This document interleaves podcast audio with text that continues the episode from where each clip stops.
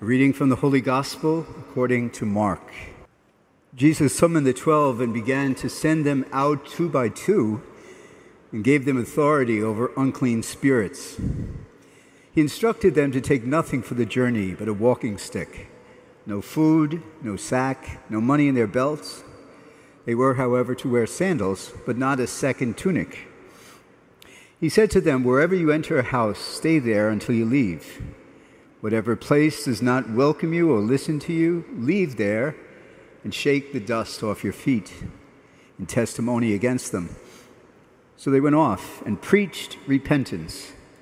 The twelve drove out many demons, and they anointed with oil many who were sick and cured them. The Gospel of the Lord. Praise to you, Lord Jesus Christ. Very often, when we look at successful people, people that have made a name for themselves, people that have uh, accomplished great things for themselves or their families or their countries, we expect them to be very well educated. We expect them to have uh, a history of attending some very prestigious school and having letters after their names and being very, very important in the eyes of the educated classes. And that's, I think, part of uh, modern culture. It's something that's very much uh, American. It's very much what we look at. When we read the papers, when we watch TV, very often when we uh, think about those people that are so prominent, we attach an understanding that they must have been educated very, very well. But it's not always been that case. And today we have two beautiful examples of uh, God's working through people that had very little of what we in modern times might call education. So we have the, the prophet Amos that we heard about in the first reading that Ed read for us. And we have the 12 apostles that were in St. Mark's gospel today. Let's talk a little bit about them. Amos was a prophet only in the sense that all of a sudden God put words into his mouth and gave him the, the charge to open his mouth and to tell the people, especially the king, that they were not living up to what God wanted from them. Now, at this time, the nation of Israel was in two parts the Judah and, and Israel. And Amos came from Judah, and, but he was in Israel, the other part of the, the kingdoms that had been uh, originally won. And so, in, in a sense, he was a foreigner. So, when he was preaching, the, the person in charge of the, the king's temple in Bethel said to him, You're a foreigner. You don't belong here. Leave here and go back to your own country. Go prophesy there for whatever you think God wants you to say. This is the king's temple. This is the king's sanctuary. You're not welcome here. And yet Amos continued to talk, continued to give the witness that God wanted him to give to the people of Israel. Even though he was a foreigner in, in one sense, even though he certainly was a rebel, uh, not bowing down to the king, not uh, kowtowing to the uh, religious uh, rulers of the nation of Israel at the time. He was not afraid to, well, let me take that back. He probably was afraid. Um, it's not something that, you, that everybody will do every day to confront the powers that be. And very often, people who do that have some fear in their heart. So Amos might have had some fear, but it didn't stop him from doing what he knew God wanted him to do to announce to the people of Israel, to their king, to their priests, that God's ways were not their ways. And they had to change their ways before the destruction that would come from God would come to them. He was not popular. And yet he did what he was supposed to do. He opened his mouth and let God's word come from it. On the other side, the 12 apostles that we talk about today, and I very often talk about them because uh, if you think about the people that Jesus chose to be the beginnings of the kingdom of heaven on earth, you'd have to say to yourself, they, it doesn't make very much sense. Let's look at them again. So there was Peter. Now, Peter and his brother were the first ones that were chosen as the apostles of Jesus. And they were joined by two other brothers, James and John. The four of them worked together. They were fishermen on the Sea of Galilee. They were um, not educated. They weren't part of the higher class. They weren't part of the established religious uh, foundation uh, in Israel at the time. You'd have to go to Jerusalem to find them. But Jesus went to the Sea of Galilee and he said to them, Come, follow me, and I will make you fishers of men. Now, just try, try to imagine these four men, um, fishermen. Fishermen don't usually smell very good, but Jesus chose them and said, You are going to be fishers of men. Who are, the, who are some of the other choices, good choices, supposedly, that Jesus made? Matthew, his name was Levi, Levi, and he was a tax collector. And the tax collector was one of the most unpopular people in the whole society. Uh, they squeezed the people, they squeezed money out of them, they sent the money to the conquerors, to the Romans. They were filled with graft and they lined their pockets with the money of their own townspeople. They were looked upon with hatred by so many people, and yet Jesus chose Levi and called him Matthew, a tax collector. Made no sense at all. There was another man there. He was Simon the Zealot. He was a, a believer in uh, radical politics.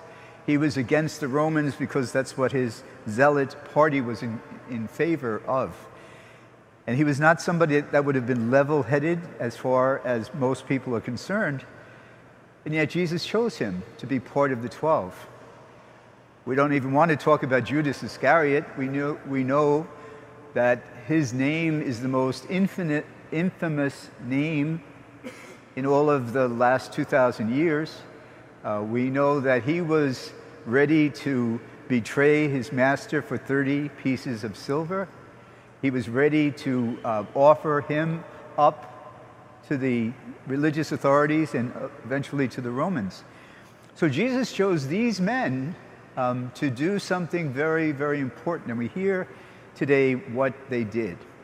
They went out two by two, and Jesus said, Preach to the people, stay in one house, uh, take advantage of whatever people will give you, will let you eat and drink and be, be housed. Uh, don't move around. Don't look for something better. Uh, don't look for anything for yourselves. But preach the gospel. Say the words that I have taught you all about. And that's what they did. And that's what today's gospel says. They came back having accomplished what Jesus wanted.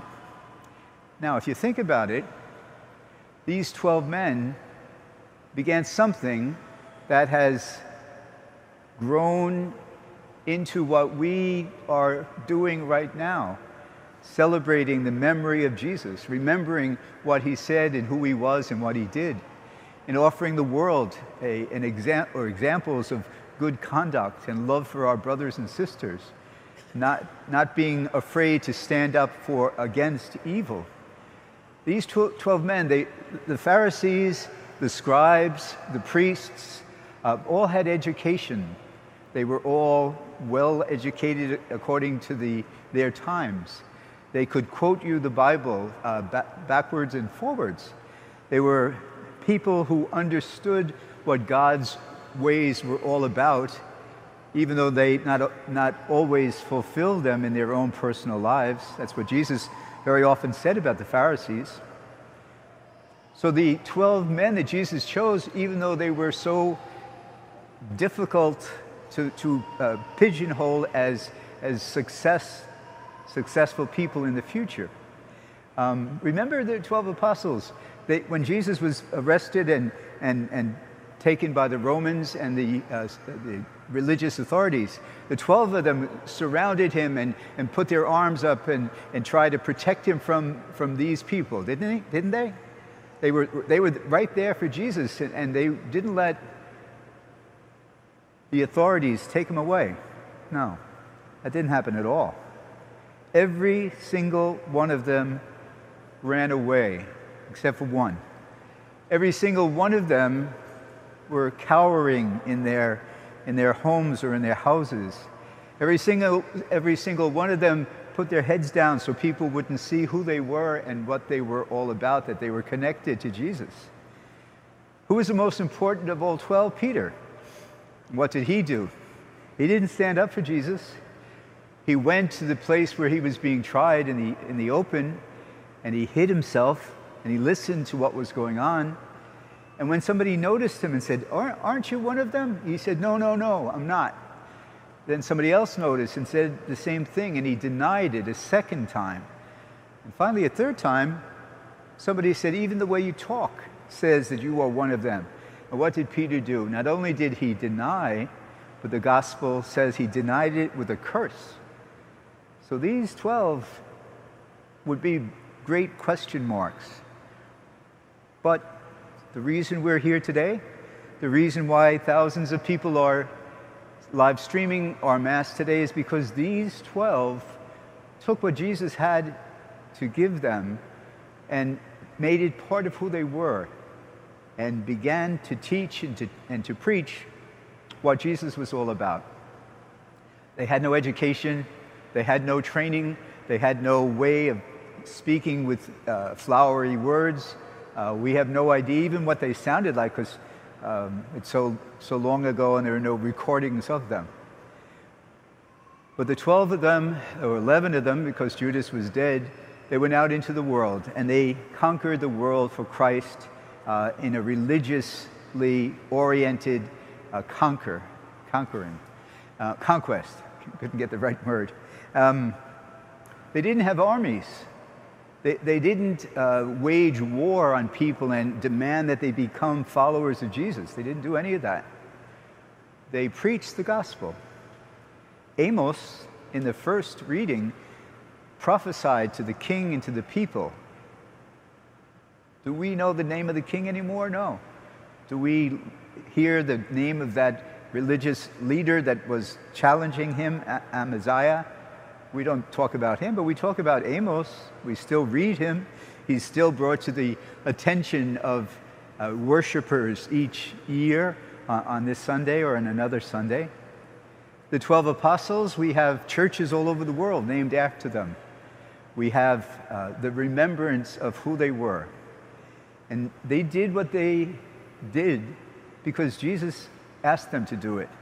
They preached the gospel. They were Uh, men of honor, they were men of dedication, they were men of holiness. Now, what does that say about us?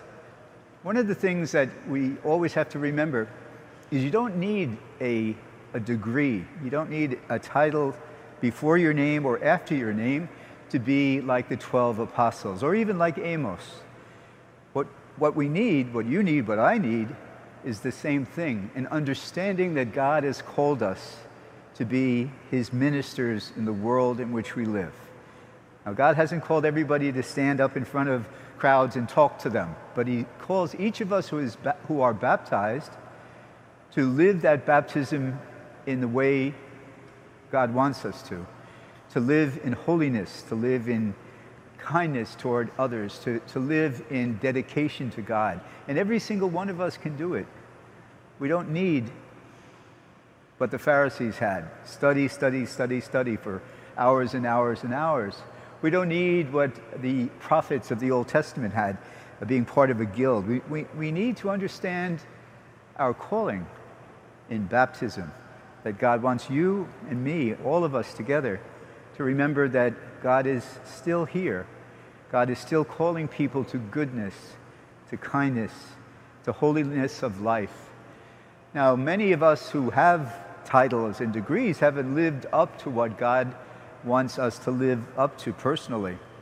But every one of us, whether professionals or not professionals, can look at ourselves and ask God to help us be the person He wants us to be in relationship with other people, our families, our, our towns, our, our country uh, not be afraid to open our mouths when th- things are wrong, and not be embarrassed to say, to say that I'm a good person, I'm a believer.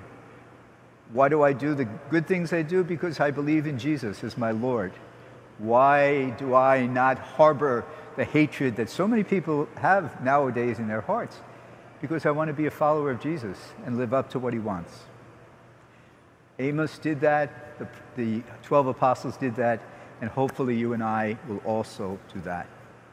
In the name of the Father, and of the Son, and of the Holy Spirit, amen.